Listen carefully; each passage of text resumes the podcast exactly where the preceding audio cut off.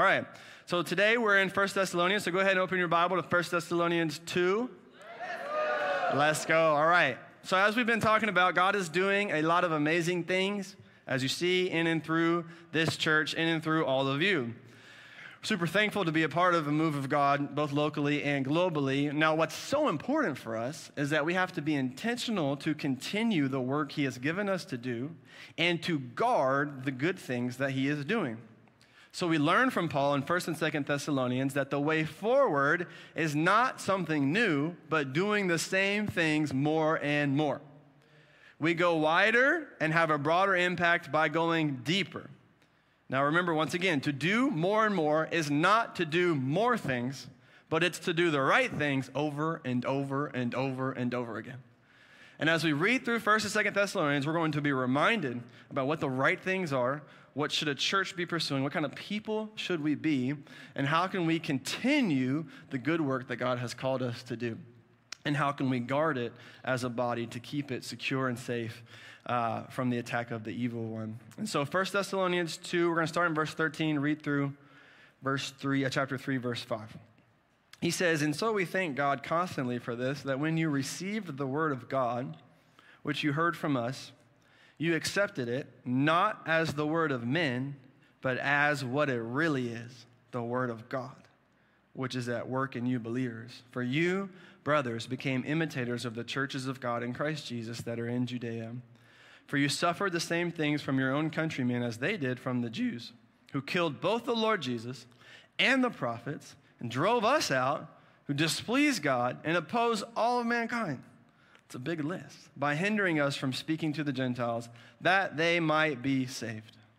So, as always, to fill up the measure of their sins, but wrath has come upon them at last. But since we were torn away from you, brothers, for a short time, now, remember, historically, they planted the church in three weeks and got kicked out. So, this is what he's talking about. We were there, we shared the gospel, and then we got run out of town. So, we were torn away from you in person, but not in heart. We endeavored the more eagerly with great desire to see you face to face because we wanted to come to you, I, Paul, again and again. But Satan hindered us. For what is our hope or joy or crown of boasting before our Lord Jesus at his coming? Is it not you? For you are our glory and joy. Therefore, when we could bear it no longer, we were willing to be left behind at Athens alone. We sent Timothy, our brother and God's co worker in the gospel of Christ, to establish and exhort you in your faith, that no one may be moved by these afflictions. For you yourselves know that we are destined for this. For when we were with you, we kept telling you beforehand that we were to suffer affliction, just as it has come to pass, and just as you know. For this reason, when I could bear it no longer, I sent to learn about your faith, for fear that somehow the tempter had tempted you, and that our labor would be in vain. We're going to stop there. Today's message is called It Really Is the Word of God. It really is the Word of God. This is from this first sentence here in verse 13 when he says, When you received the Word of God, which you heard from us, you accepted it not as the Word of men, but as what it really is the Word of God not words of men, but as what it really is the Word of God. The world is full of words of men. And by men, I mean mankind, men and women. Social media is full of the words of men. Your work, your neighborhood, your TV, your phone, your home is full of the words of men. You are always hearing and deciding whether to believe, and most of the time walking in and taking advice from the words of men. We live our lives, sadly, according to a lot of words from men. We are inundated with words from men. And my goal and desire this morning is that you would begin to treasure and discern and understand the word of God and live accordingly as opposed to the word of men. The words of men contain ideas and advice, but the word of God contains truth and authority. The words of men contain ideas and advice, but the word of God contains truth and authority. The words of men are like men. As the product, so is the source.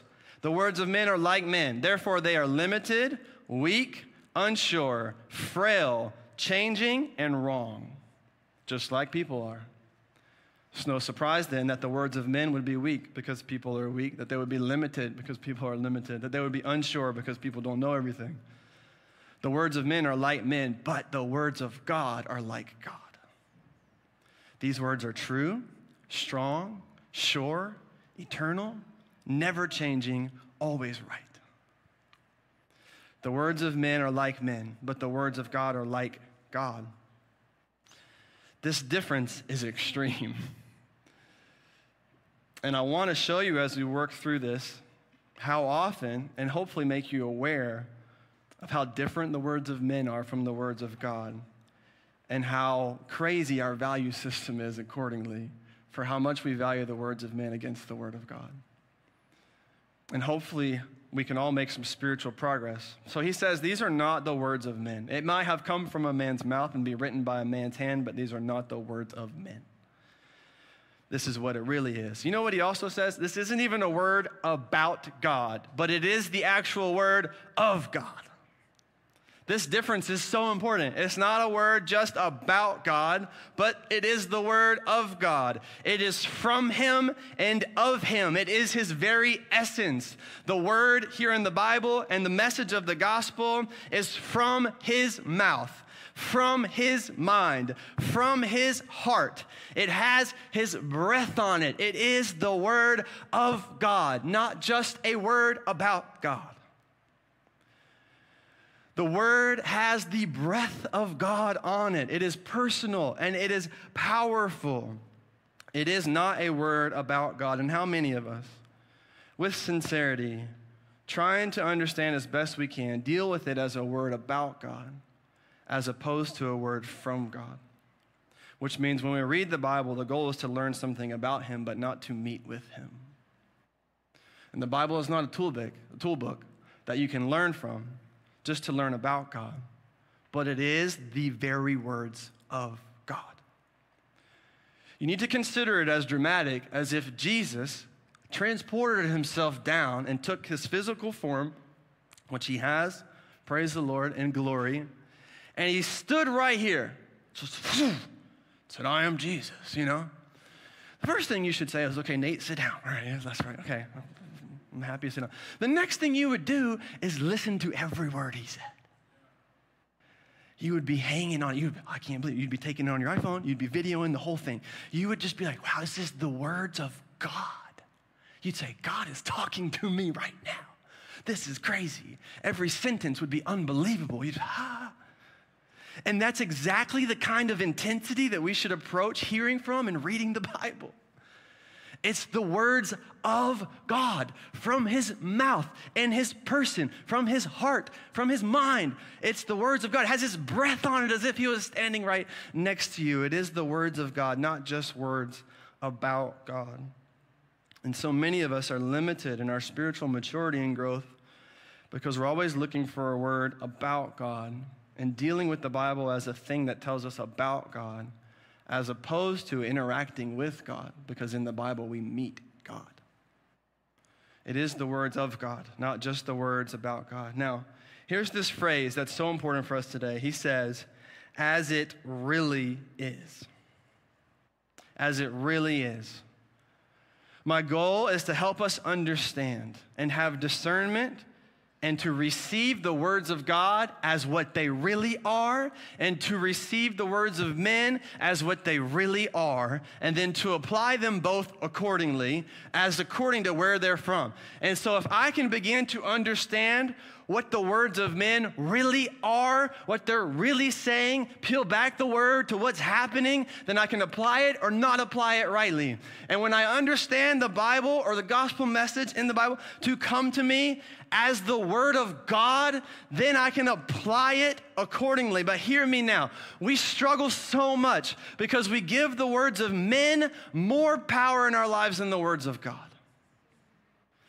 This is our greatest struggle for those of you who are in Christ to say, You struggle and I struggle so much because so often we are not discerning and we are giving the words of men more power in our lives than the words of God. And we are not seeing things for as they really are.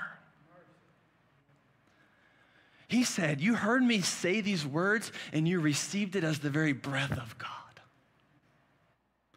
And it changed and radically transformed your life. And listen to me, we struggle so much because we give the words of men more power in our lives than the words of God. And we are not peeling back the curtain to see what they really are. And you're treating what people say as if God said it.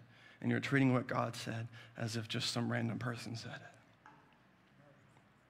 and then you're applying it all wrong. And then your life gets so messed up because you applied the words of men as if they were sure, true, guaranteed, unshakable. And then your life got shook up. And then you got mad at God for being unstable.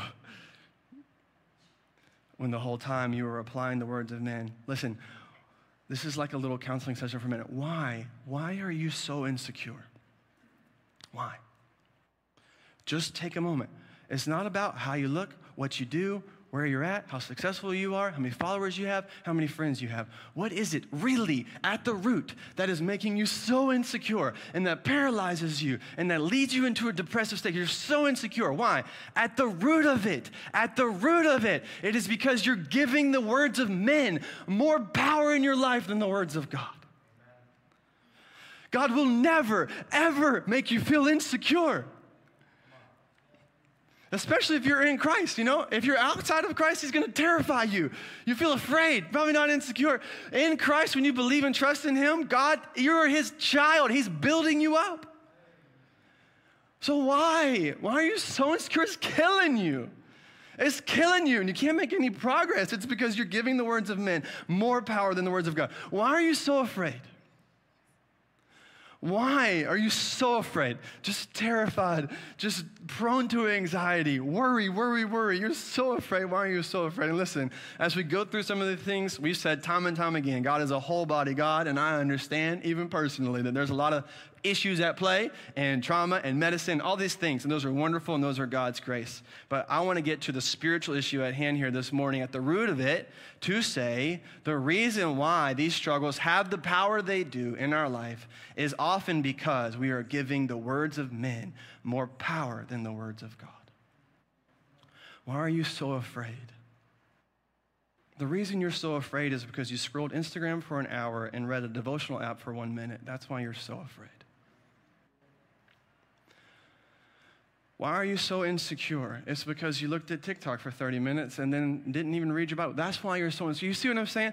Listen, I have the same struggle as you do, all right? I love to look at Twitter. I'm an old man, all right? So I like Twitter. It's where I get my news, okay? I'm not on all the young hip apps, but I like Twitter, all right? And so I read articles, I do all this, this. And so often, you know, I'll be like, man, okay, I'll be looking at Twitter and just scrolling, scrolling, scrolling. And all of a sudden, I've looked at Twitter way more than I read the Bible that day. And then I wonder at five o'clock with my children, why am I so impatient right now? Why am I just, ugh, you know, you're just, ugh, I can't handle one more issue. And then I look back and think, I didn't wake up early enough. I got right to go into to work, taking care of my kids. I went about my day. I never once consulted with the Lord. No wonder I'm so impatient right now. I'm more like Nate than Jesus. You know what I'm saying? Listen, please, please, from the bottom of my heart, how in the world are we going to make spiritual progress when we watch YouTube videos with more intensity and attention and time than we read the Bible. How? And I'm not against YouTube. I'm just trying to help you right now. Say, you say, I want to make spirit, I'm so insecure, I want to make spiritual progress. Well, you're giving the words of men more time and attention and authority than the words of God. No wonder we're so insecure, frustrated, anxious, afraid, and depressed. It's because we keep listening to people talk and we never ask God what He thinks. The Lord wants to help you, He wants to build you up.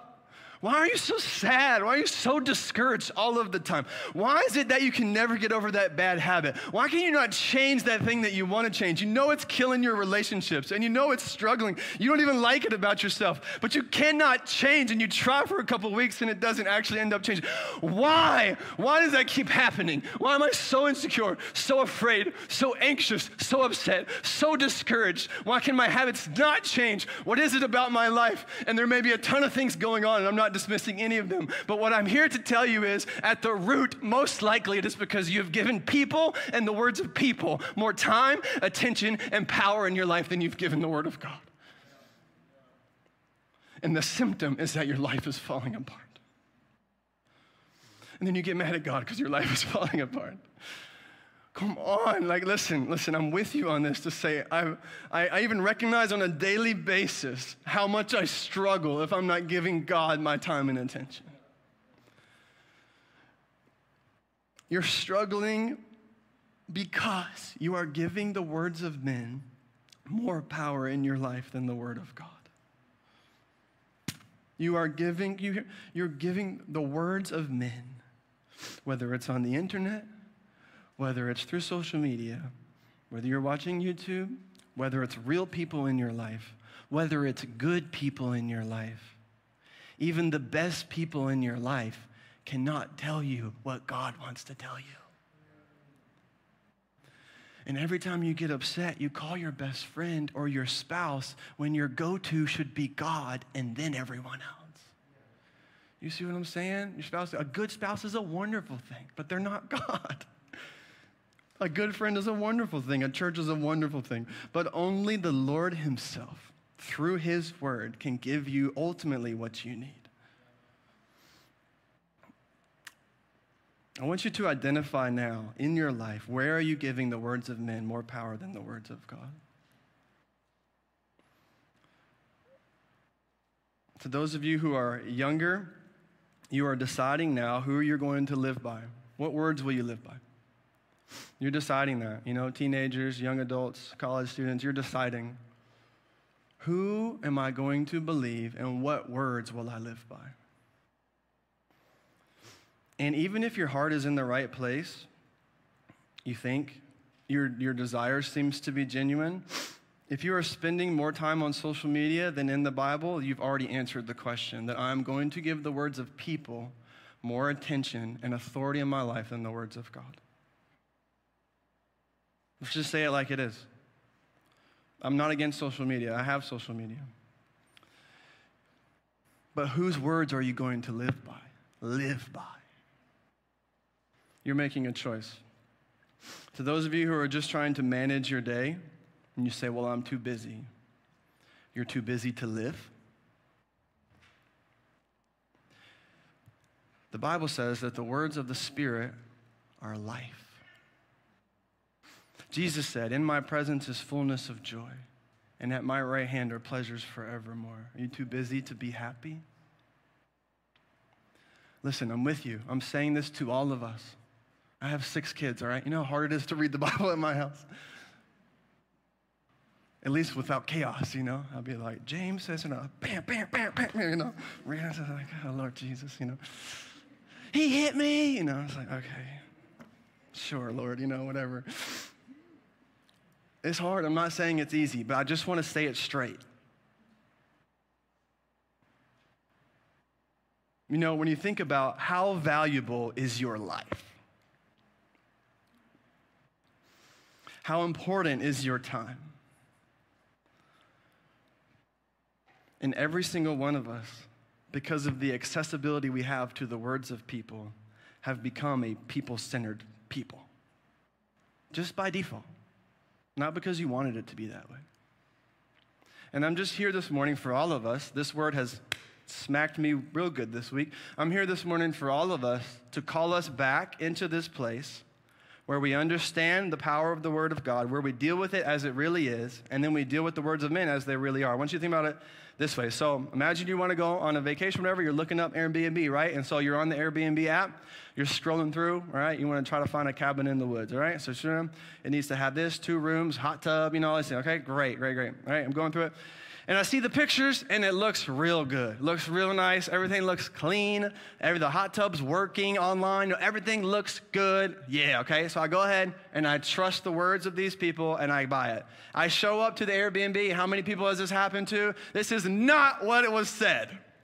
This is not at all. This is a different house. This room doesn't even look the same. The hot tub definitely does not work. And this is all, you know, all these things. The last cabin I went to, the hot tub didn't work. And so this is all these things, all right? You say, I showed up and it wasn't what it appeared to be. If only I could see things for what they really were, I could have made a better decision and ended up in a better place. And how true of that is us when really, like in our life, we're scrolling through the Airbnb of life and we're choosing based off what other people have said what's the best thing. And then we take their word for it, and as all of us can testify to, it wasn't what was promised.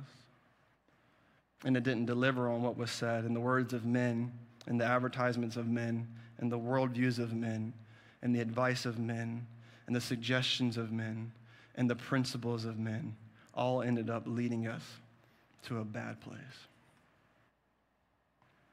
Now, the flip side of this is instead of an Airbnb, you have a good father, loving father who always has taken care of you and supplied everything you ever needed in life. And he comes to you and he sees you scrolling Airbnb and he says, Hey, hey, my daughter, my son, I, I, have a, I have a cabin in the woods. Don't you know?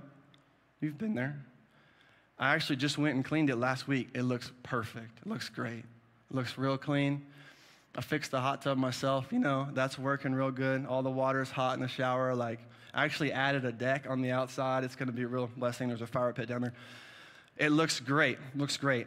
And I did all this when I had, I had you in mind. I was fixing it up. And so, why don't you stop scrolling the Airbnb? Why don't you take my word for it and go to my house? And it's going to be good for you. Now imagine looking at the Father who loves you so much, who's always been there for you, even on an earthly sense, even with his mess ups, who's always been good to you. And you say to him, Thanks for the offer, I'd rather take my chances.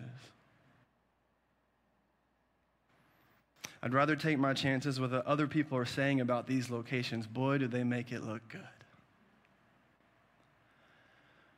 This is what we are doing every day when we receive and live by the words of men over and against the words of our Father.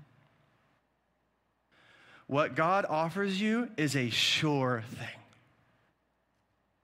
It is a sure thing. Just like when the father comes and says, I cleaned this cabin myself. I built the deck myself. I heated the hot tub myself. It is ready for you. It is a sure thing. You can trust my word. Haven't I been faithful to you? Have I ever steered you wrong? You can trust my word. Don't look and listen to what all these other people are offering it to you. You need to see it for what it really is because I've been there and I've seen where it takes them and it's not going to go where they think it's going to go. And so, would you listen and trust my word? And would you follow according to my word? Because I'm your father and I love you. And my word is a sure thing, but the word from men is changing and unsure.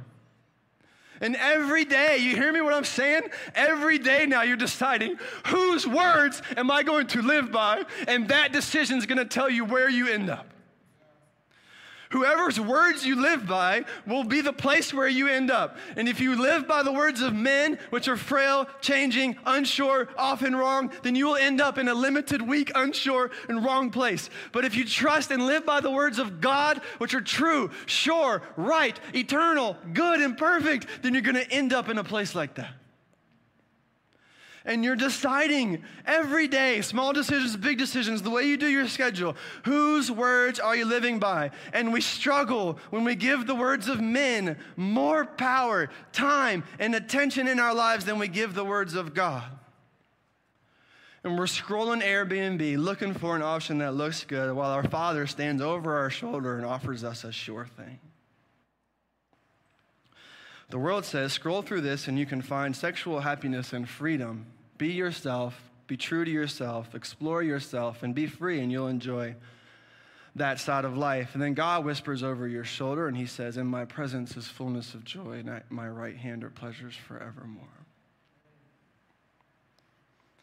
And now I can take the words of the world, which might look nice on the app, but are going to lead me to destroy my life or I can take the words of my Father, which are a sure thing. And you're doing these kinds of decision makings over and over and over again. And the world keeps putting up new houses for you to look at.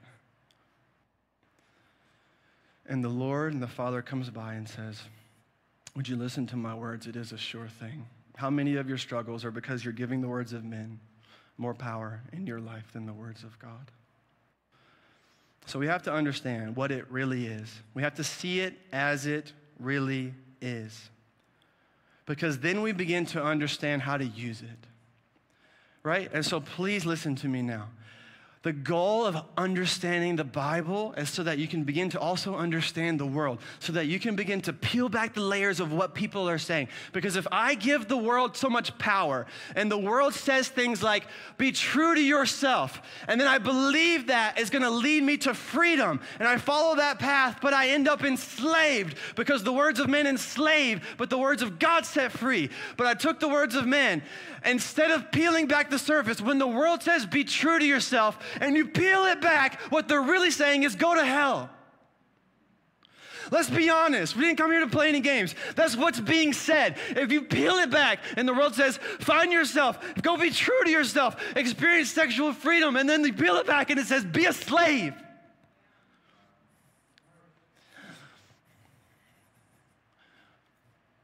We have to see it for what it really is. Come on.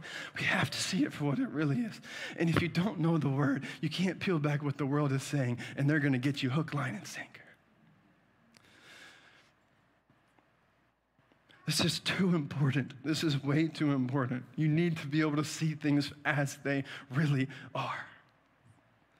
And the world's gonna spend so much time trying to make things look good and trying to convince you of something and trying to lead you into a good life. And if you don't have the discernment to see things as they really are, then you're going to take their advice and you're going to lead yourself down a path of destruction, which many of you are on. All the while, the whole time, God was there offering you a sure thing. And I just from the bottom of my heart don't want that for you. And I know for some of you, it's happening already. It's happening right now in your life, where every day you want to, you think you want to follow Jesus, but you're giving the word, the world, the, the words of men more power in your life than the words of God. And you're believing what they are saying about identity, purpose, life, happiness, freedom.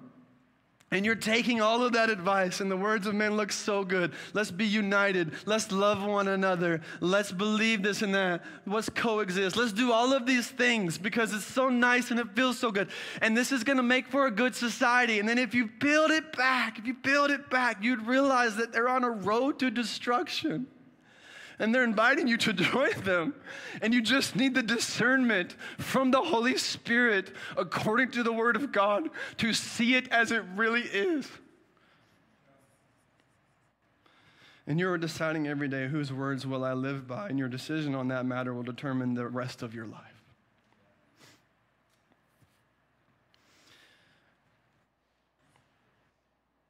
And I cannot reemphasize enough how important it is to see things as they really are. So he says, you receive the word of God as it really is. The second thing now, so that's the first thing. We must understand it if you're writing anything down. In terms of the word, the first thing is we must understand it. The second thing is we must accept it. Look what he says there. You received the word of God, which you heard from us, and you accepted it, not as the word of man, but what it really is the word of God. They already received it, so why does he say accept? Because receive is the understanding and accept is the living. They received the word. This is the word of God. The accept is to appropriate it to my life. This has gone beyond hearing. This is why he says, which is at work in you believers. So, this is more than acknowledging or giving mental assent. Oh, this is the Word of God, Pastor. That's the Word of God. Yes, I believe that, but it is to accept it into my life, to appropriate it into my life, to conform my entire life around the Word of God. To accept it is to live by it. And all of us know to really listen is to live accordingly. And we haven't listened until we have lived by that truth. Let me give you an example. So I say to my kid, hey, go clean your room. And the kid comes back to me, and I later ask, well, did you listen to me? And they say, yeah, uh, you said go clean your room. I heard you. And I said, well, did you clean your room? And then he says, well, I heard you. You said go clean your room. I was listening, Dad. I can tell you back to you what you said to me. You said, go clean your room. Thanks, son, but did you clean your room? And he says, Well, no. Then I say, What? Well, you never listened to me. Why? Because listening isn't hearing, listening is living. And if you can quote a scripture but don't live by it, then you don't know it. Then you never listened. To listen is to live. We have not listened to it until we have lived by it. And we are deceiving ourselves to think we can be hearers of the word and be accepted in God's sight without ever being doers of the word. To accept it is to live by it. We haven't listened until we have lived by it. To accept God's word as it really is, is to allow it to work in our life as it really is to say, Your word is your word. It rules over all things. This is what it really is. And so now it comes into my life as it really is with my sin and my dysfunction and my depression and my discouragement. And it comes in and it should do work in my life. And we have not accepted God's word as it really is if we haven't allowed it to do work in our life as it really is. To accept is to allow it to do the work. These things go hand in hand. And we have not listened until we have lived by it. And so if you can quote it to me, you, I hope you're better living according to it. And so now I want us to understand to say, okay, okay. I have to listen to the word of God, accept it, appropriate it to my life, and then look what he says, which is at work in you believers.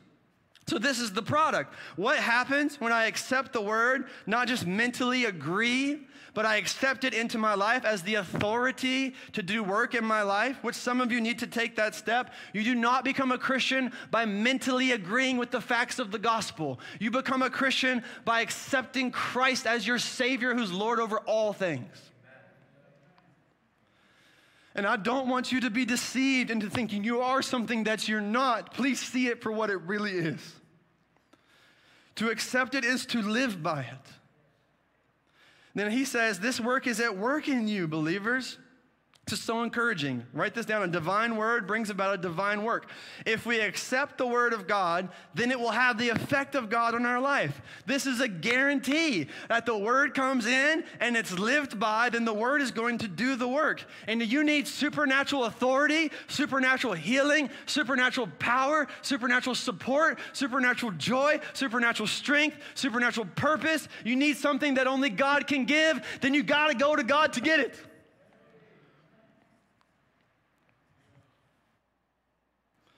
If you accept the word of God, it will have an effect in your life. That is a guarantee. And so if there's no effect, then it was never accepted.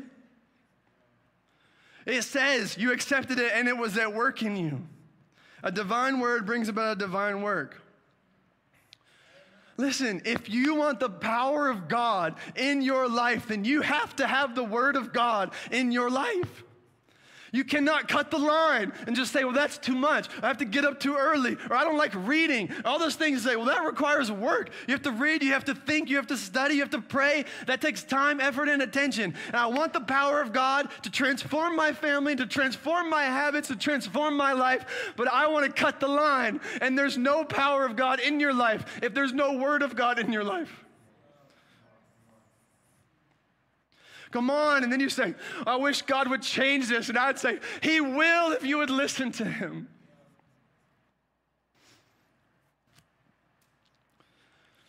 Listen, I just believe this with all my heart because I experience it myself that so many of our problems in life are simply because we are giving the words of men more power than the word of God. We're just neglecting him. We're neglecting what he has said. We're neglecting the supernatural strength he wants to give us. We're just leaving it there.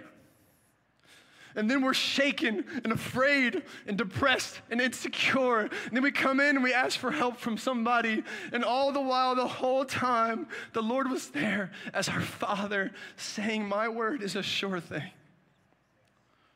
And you're struggling so much. And my heart really burns for you because I'm too, I struggle so much. And I know, I know, I know, I know that so much of it certainly can be complicated and have other things. But a lot of it is because I simply am not giving God the time and the attention, and I'm not giving His words the authority in my life that they deserve to my own detriment. So if you want to just sum all that up, here's what it is the word accepted is a life affected. The word accepted is a life affected. Listen, I Googled affect and effect. I still don't know, and so I don't know. If you're an English professor, you tell me if I did it wrong. It said affect was a verb and effect was a noun, but if you past tense it, does that make it something that happens? So it's like a thing instead of a verb? I have no idea. And so this is where I'm at. I took my best guess, you know, just like any language, what feels right? Okay, that's how you go. So it's pretty good to speak that way, not good to live that way, okay? All right? So what feels right, you know? This is why it's so hard to learn another language because you have no idea how it feels right. You're like, what's the conjugation? I don't know. So, anyways, that has nothing to do with this. But the word accepted is a life affected. To accept the word is to have it affect my life. And this is an absolute 100% guarantee, which is why you have to see it for what it really is. Because if you open the Bible and think ho hum or preacher comes with the word of God and you think, okay. If you don't accept it as from God, then it's not going to do the work of God in your life. But if you do accept it as from God, the work of God is guaranteed. The word accepted is a life affected. And this is just so important because all day, every day, you are being assaulted with words. Worldviews, ways to think, things that'll make you happy, things that are you should be pursuing, ways to find yourself, ways to find pleasure in life, how to be successful. All day, all day, myself too, just being assaulted.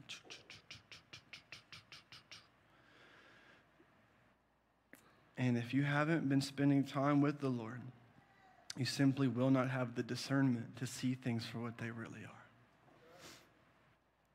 And that is going to, simply put it, destroy your life. Now, the good news is that even if you are in the midst of that and you have been making some awful decisions according to what the world has said, and you can sense that here right now to say, man, I really did take the wrong route, that's what the grace of God is for. So God's not up here like, rah, rah, you're stupid. I told you you were stupid. You should have known you were stupid this whole time. Everybody around you stupid, everybody's stupid. You should listen to me. You know? That's not what he's saying. Man, just like a father who is standing there watching you choose all those wrong Airbnbs, you finally look to him and you say, okay, okay, I give up all my other options. Is yours still available? And he says, yes, my child. That's the offer on the table for some of you who have been running away from the will of God in your life and you have been believing the words of men as to what will make you happy, what will give your life purpose, how to get respect. And instead of being down on yourself and throwing yourself in a pit of despair, the gospel comes in, which is a sure thing. And it says, God demonstrated our love for us in this that while we were yet sinners, Christ died for us.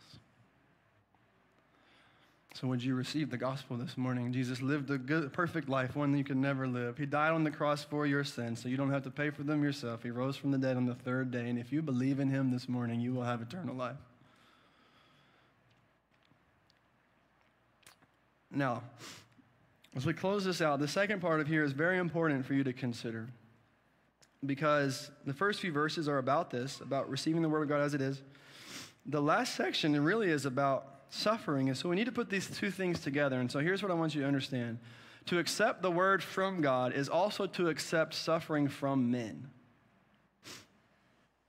To accept the word from God, to see it for what it really is, is also to accept suffering from men. Now, this was so important and so expected and so crucial that Paul's version of Christianity 101 was primarily a theology of suffering. He's there three weeks. Look what he says. We kept telling you beforehand that we were to suffer affliction, just as it has come to pass, and just as you know. He was only there three weeks. What's the gospel, Paul? Jesus lived a perfect life. He died on the cross for your sins. He rose again. If you believe in him, will be saved. What's next? Get ready to suffer. That's not our Christianity 101. It should be. Just because it's not as intense in terms of your life, physical life being threatened, like many of our brothers and sisters across the world, and most of Christians for all of time. We live in a very unique season. Just because you don't feel it in that way, we feel it in so many other ways. And then we're so surprised when following Jesus brings trouble. And what I want to do is encourage you this morning to not be surprised by this. Look what he says about them. He says in verse 15, Paul, he says, they displease God and they oppose all of mankind. So if you accept God, you accept suffering into your life. Now, to oppose the gospel, look at this, is to oppose all of mankind. So now here's where it is. Okay, what is it really? What is the world really saying? When people are fighting against the Bible, what are they really doing? When people dismiss the gospel, what are they really after? Listen to this. To oppose the gospel and the Bible is to oppose all people. To hate the gospel is to hate all people. If you peel back the layers of what it really is, what's really happening, to oppose the gospel and to oppose the Bible isn't to love and be kind to and understand all people, it's to to despise them and to oppose them. You have to see this because all day you're being told, well, if you believe this and live this way, you're being kind to one another. And if we just learn to do this and accept each other as we really are, we're going to show love, we're going to build unity, we're going to be for each other. If we simply agree to these certain things the world wants us to agree to. And the Bible the whole time says, hold up, hold up, hold up, peel back the layer. Because if you oppose the Bible, you're opposing people. You're opposing the good of people. You understand that? So as you stand up for the Bible, you are not counter to people, you are loving them. And if you oppose the gospel, then you are hating your friends and hating your neighbors. That is when you peel back the layer. To oppose the Bible and to oppose the gospel is to be against people, not for them. But to love the Bible and to love the gospel is to love people. But if you don't peel back the layers, you're going to see the opposite because the world wants to tell you to believe what you believe must make you hate all these people and you don't want their best interests. How could you ever tell someone they can't be their true, authentic self? And then you come back and you say, okay, well, now you're opposing this person's well being and good by, by uh, demonstrating the words of man are the most powerful in their life. If you disregard the gospel, you're disregarding the good of all people. Look what it says. It says in verse 16, by hindering us so that they may be, what's that word? Read it. Saved. Saved. The goal of the gospel is to save people. The goal of the Bible is to save. Why do we have a Bible? So that you can be saved. Why does God say, live this way and not that way? So that you don't kill yourself, so you don't harm yourself, so that you're doing the right thing, so that you can be free in the Lord. Why is the Bible telling you to live a certain way? So that you can be happy and full of purpose and endure suffering even when it's hard. Why? Why is the gospel coming into your life? To save you. But here's what we do I want you to believe in the gospel so you can vote how I want you to vote. I want you to come to this church so you can do things the way we like to do them. I want you to follow Christianity so you can be this kind of person and live the way that I want you to live. And we've muddied it all up. And that's why people get offended. But then you say, I want you to believe the gospel so you can be saved. I don't care how you vote, get saved. You know what I'm saying? I want you to believe in the gospel so you can be saved. I want you to know the way of God so you don't destroy your life. I want you to find perfect peace in the path of the Lord that leads you to pleasure in his presence forevermore. The goal of the gospel and the goal of the Bible and the goal of every time God says, don't live this way, don't do that, is so you can be saved. And if you don't believe that, you're not going to share it with anybody, and you're going to be beat down as soon as someone says, Well, you're opposing me and you're against me because you believe this or that.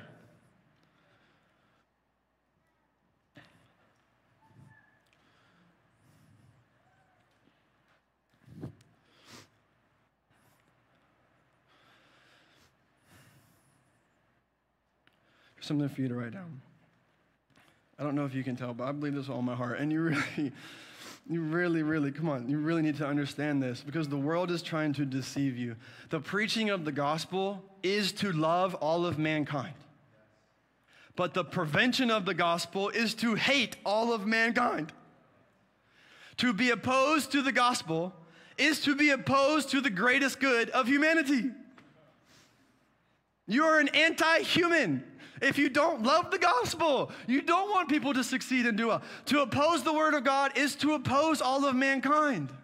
You need to write this down, get this text in your life, because every day you're going to be told, you oppose me and your beliefs oppose me, and the thing you believe can't possibly be true. And all of these things, you are against culture. You are against what we think. You are against love. You are against unity. You are against peace. And you need to be firm in understanding who God is and what God has said. Otherwise, you'll be caught up with them and you'll be going on the same way that they go, which is on the path of destruction because you never saw things for what they really were. And this is happening every day, every day. And so many people I know, and even people I talk to, are being misled because they simply don't see things for what they really which takes the work of the Holy Spirit. None of you in the room should be proud that you do see things for what they really are because that's God's grace in your life. You didn't earn that. You're not smarter than anyone else. I mean, you might technically be, but not in that sense. You didn't deserve it more than anyone else. You should be on your knees thanking God that He has revealed to you things as they really are. What a blessing. And this should be the news you share with everyone. Finally, he says here, I sent Timothy, verse 3, to establish and exhort you in your faith. Look at this. So that no one may be moved by these afflictions. I mean, what? Okay, listen. Their friends and family members are getting dragged to jail and murdered. And he says to them, I sent Timothy so that you would be unmoved by these things. This is a totally different kind of stability. It's a stability rooted in the faith. Look what he says I wanted to establish you and exhort you in your faith. My goal for many of you who know Jesus, all of you who know Jesus, is that you would be unmoved in light of your personal afflictions. That you would be unmoved in light of the suffering that has come your way. That you would be unmoved in light of what people have said and thought about you. That you would be unmoved.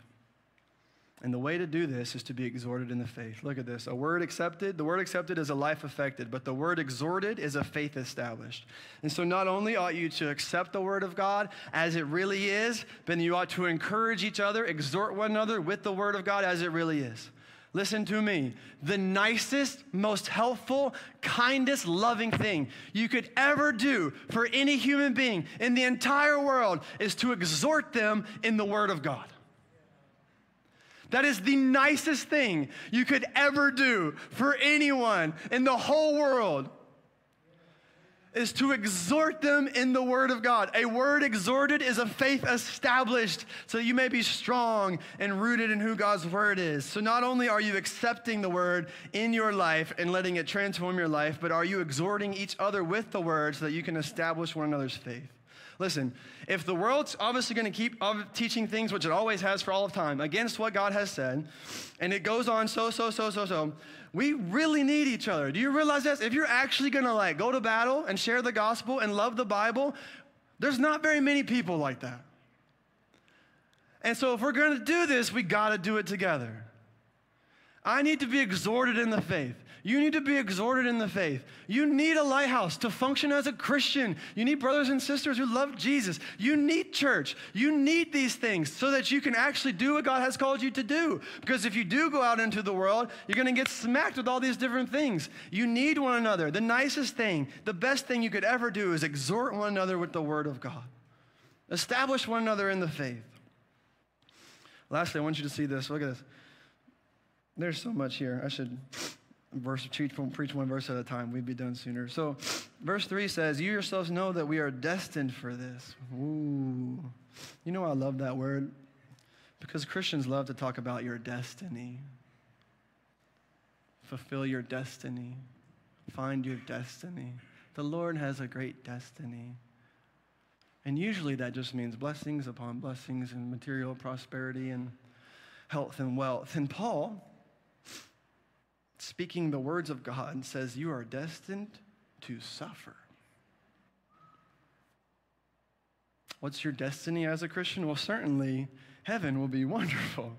It is health, wealth, and prosperity in heaven. Praise the Lord. Let's be perfect. That, that is your destiny. But don't get it twisted right now. As you follow Jesus in the flesh on the earth, there will be many blessings, and God loves you very much. And He loves for you to eat, you know, good hamburgers and have a nice life when you can. These are fine. God's not anti your happiness. In that way. But, okay, I don't, I don't want to overdo it. But, but, but, but. Christianity 101 says that you are destined primarily to suffer. And if you're not expecting that, you're just going to be knocked over when it comes. And if you believe the words of men that God has destined you to prosper in every sense possible on this earth, then you're really going to be shook up when you don't. Paul's goal isn't here to give you goosies or make you feel good, it's to root you so you're unmovable. You know what my goal every week isn't to give you goosies and make you feel good and like my preaching, it's to root you so you're immovable. Christianity 101 says you are destined to suffer. But look at this. This is my favorite part, all right? I've said five times the sermon's ending. I mean it this time. I mean it this time. I'm sorry I lied. Okay. Though we are destined for the wrath of men. Look at this. Okay. 1 Thessalonians 3 4 3 says we are destined for the wrath of men. But if you've read to the end, 1 Thessalonians 5 9 says that we are not destined for the wrath of God. Look at this. For God has not destined us for wrath, but to obtain salvation through our Lord Jesus Christ. And so, you know what trade you've made, Christian? Take all the hits you want because you are destined for the wrath of God. But when the time comes, you are not, you're destined for the wrath of man, sorry. But when the time comes, you are not destined for the wrath of God. You have made a trade. And all these people can smack you, hit you, talk junk about you. But when you stand before the Lord, you'll be redeemed and you'll be saved and you'll be safe and secure forevermore. So you have trouble now, but you have triumph to come. And that gives you the strength and the energy and the motivation you need on a daily basis to follow God in the midst of a world that's completely opposed to Him.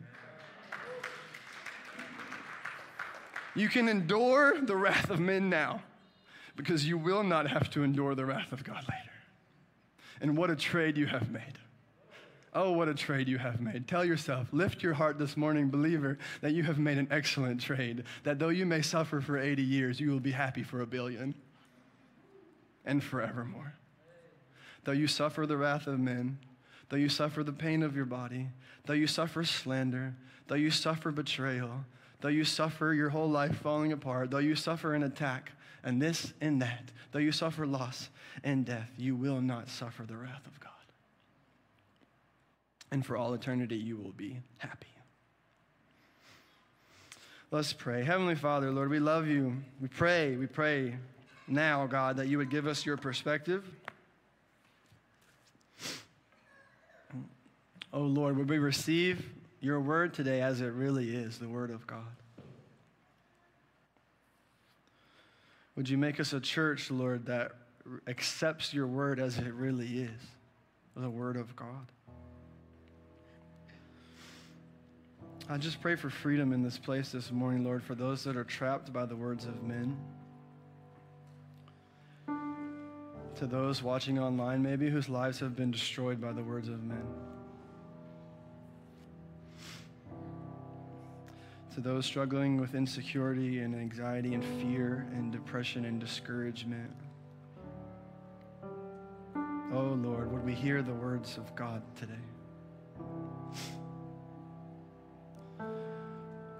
Make us a people who live by your words, oh Lord, we pray. Would you mark this moment and do something supernatural? We will follow you, Lord and we will listen to what you say. And we commit to being a people who love the Word of God. Help us to see things as they really are so we can live as we really should. It's in Jesus' name we pray. Amen. Amen. Why don't you stand? Let's respond to the Lord.